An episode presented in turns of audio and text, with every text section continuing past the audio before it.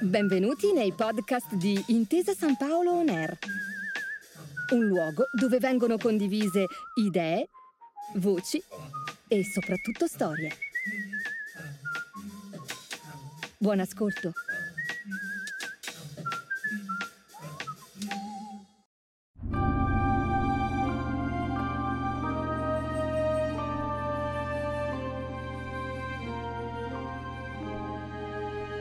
Benvenuti all'Impero Romano, una produzione intesa San Paolo Neir.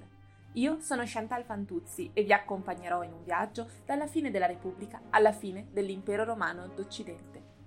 Entrati a fondo nella cosiddetta età dell'angoscia, negli anni della crisi, dell'anarchia militare, oggi vedremo assieme l'introduzione della tetrarchia da parte di Diocleziano e l'epopea di Costantino il Grande. Massimino il Trace regnò tre anni e fu il primo di 22 imperatori, tutti provenienti dall'esercito, che in un cinquantennio di regno, dal 235 al 284, tentarono di salvare l'impero dal baratro, ad un prezzo devastante per il popolo. Perirono tutti di morte violenta. Tra essi possiamo ricordare Filippo l'Arabo, sotto il cui regno si celebrarono le cerimonie per i mille anni dalla fondazione di Roma. Il pagano Zosimo ne criticò la mancata devozione ai precetti della Sibilla, ragion per cui, secondo lo storico, l'impero romano sarebbe da lì a poco crollato sotto i colpi dei barbari, senza poter condurre un felice secondo millennio, come tutti ignari si erano invece augurati. Ancora, tra gli imperatori dell'anarchia militare, vi fu Messio Traiano Decio, autore nel 250 di una delle più feroci persecuzioni anticristiane morto assieme al proprio figlio in battaglia contro i Goti. Quindi Valeriano, anch'egli autore di una sanguinosa persecuzione, sconfitto nel 259 dai re dei persiani Shapur I, che lo costrinse sino alla fine dei suoi giorni ad accompagnarlo nelle cerimonie ufficiali tenendolo al guinzaglio. In seguito alla peste e alle invasioni che premevano ai confini, nel 270 l'imperatore Aureliano fortificò Roma con una possente cinta muraria, rendendo la città eterna per la prima volta nella storia una città chiusa, fortificata ed impaurita. Le congiure si susseguirono e gli imperatori caddero uno dopo l'altro, sino a quando, dopo l'assassinio di Numeriano, i soldati proclamarono imperatore a Nicomedia Diocles, meglio noto come Diocleziano. Salito nel 284, Diocleziano si distinse per le guerre di frontiera in Mesia e in Pannonia, quindi contro i Sarmati ed i Saraceni. Nel 293 introdusse la tetrarchia, un sistema che prevedeva il governo congiunto di due Augusti coaudivati dai rispettivi eredi, i due Cesari. Diocleziano, che spostò la capitale dell'impero d'Occidente da Roma a Milano, divenne così Augusto d'Oriente e si associò come Augusto d'Occidente Massimiano Ercuglio. Come Cesare d'Occidente elesse Costanzo Cloro, come Cesare d'Oriente Galerio. Dopo aver varato importanti riforme in campo economico e militare, nonché imposto pesanti tasse e, concordando con Massimiano inflitto nel 303 una lotta all'ultimo sangue per estirpare il cristianesimo, Diocleziano abdicò, costringendo il riluttante Massimiano a fare altrettanto, per testare la validità della tetrarchia. Divennero così Augusti Costanzo Cloro e Galerio. Costanzo Cloro, che aveva sposato la figliastra di Massimiano, Teodoro, si era distinto in Britannia contro Carausio Allecto, che auspicavano alla creazione di uno Stato indipendente di stampo romano-britannico. Galerio, invece, aveva combattuto vittoriosamente contro i Parti e lanciato nel 304 il quarto editto persecutorio contro i cristiani. Costanzo Cloro nominò Cesare Severo, Galerio nominò Massimino Daia. Costanzo Cloro aveva però avuto un figlio dalla compagna Elena, futura santa, di nome Costantino il quale, dopo aver militato sotto Galerio contro i persiani e sotto il padre in Britannia, mosse contro Severo, il Cesare nominato dal padre, per reclamare per sé la porpora. Contro Severo si mosse anche Massenzio, figlio dell'ex Augusto Massimiano.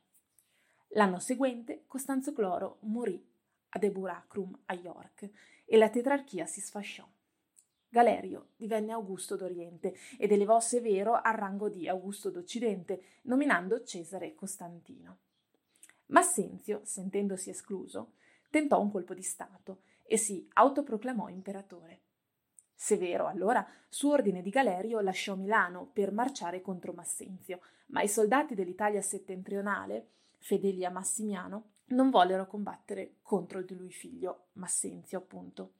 Massimiano quindi rincorse e catturò Severo e dopo averlo fatto marciare per le vie di Roma lo uccise. Massenzio rifiutò però l'aiuto del padre Massimiano, consapevole che questi volesse per sé il titolo di Augusto. Massimiano marciò allora contro il figlio, ma giunto a Roma venne disarmato. Massimiano si incontrò allora con Diocleziano per cercare di salvare la tetrarchia, confermando come Augusti Galerio e Licinio, come Cesari Costantino e Massimino Daia. Massenzio, che deteneva l'Italia e la Spagna, venne così estromesso dalla successione. Per mantenere i pur labili legami, Massimiano diede la propria figlia Fausta, che era quindi la sorella di Massenzio, in sposa a Costantino. Ma i rapporti precipitarono e Costantino costrinse il suocero al suicidio. Nel 311 morì anche Galerio. La guerra aperta tra Costantino e Massenzio era incominciata. Alleatosi con Massimino Daia e Licinio, Costantino marciò contro Massenzio, proclamato nemico pubblico. Massenzio si barricò a Roma, l'ultima frontiera del paganesimo. Qui aveva fatto costruire il tempio circolare, ancora visibile nel foro romano, accanto al tempio di Vesta, per il figlioletto divinizzato e morto prematuramente, chiamato non a caso Romolo. Con un esercito di 40.000 uomini, Costantino varcò il Monginevro e sconfisse l'esercito quattro volte più numeroso di Massenzio presso Segusio Conquistò Verona, Modena e gran parte dell'Italia, poi, dopo un primo scontro sulla via Flamigna, attaccò battaglia sul ponte Milvio. Il ponte di barche si sfasciò e migliaia di uomini, compreso il loro comandante Massenzio, morirono annegati nel Tevere. Era il 28 ottobre del 312. Dopo la decisiva vittoria, ottenuta secondo Lattanzio ed Eusebio di Cesarea sotto le insegne della croce, Costantino, convertitosi al cristianesimo, avrebbe cambiato per sempre il volto dell'impero.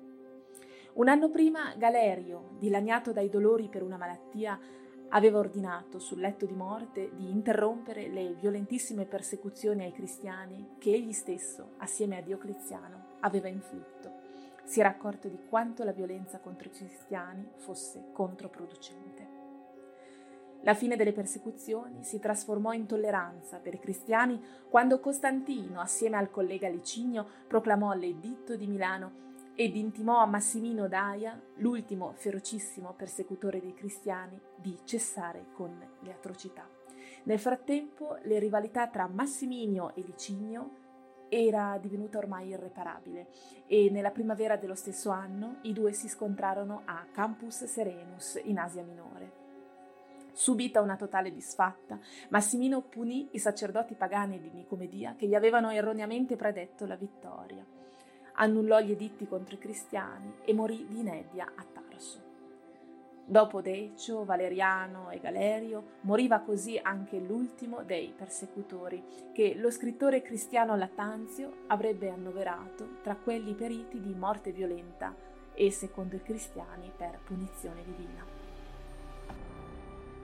Immediatamente, per non avere ulteriori ostacoli alla propria ambizione, Licinio mise a morte i figli e le vedove di Massimiano, Galerio, Diocleziano. Quindi sposò la sorellastra di Costantino, Costanza, e accettò di dividere con il cognato l'impero. Ma ben presto, anche in Costantino, Licinio iniziò a vedere uno scoglio al proprio potere. Quando nel 322 Costantino varcò il suo territorio per sconfiggere un'orda di Goti, Licinio lo accusò di infrangere i trattati. La pioggia di sangue delle guerre civili si abbatteva di nuovo sull'impero.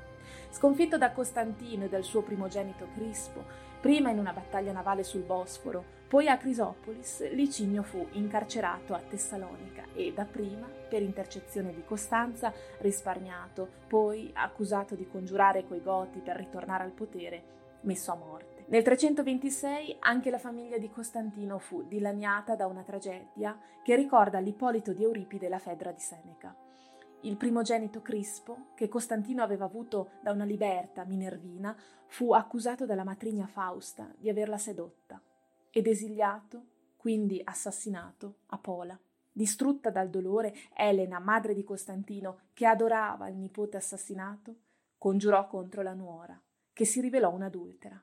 Costantino allora la fece morire soffocata dal calore nei bagni di palazzo. Secondo lo storico pagano Zosimo, Costantino si sarebbe convertito al cristianesimo in punto di morte, poiché era l'unica religione che, a differenza di quella pagana, gli avrebbe permesso la remissione dei suoi terribili peccati. Costantino si convertì su consiglio di Ossius, vescovo di Cordova, che aveva presieduto il concilio di Nicea, tenutosi sotto l'impero di Costantino, appunto, nel 325.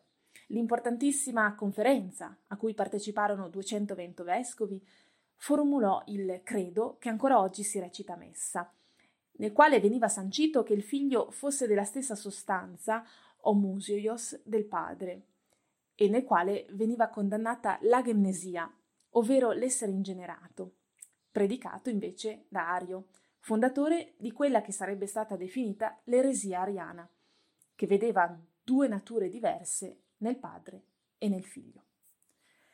Secondo Eusebio di Cesarea, Costantino fu il fondatore della nuova Roma, quella cristiana.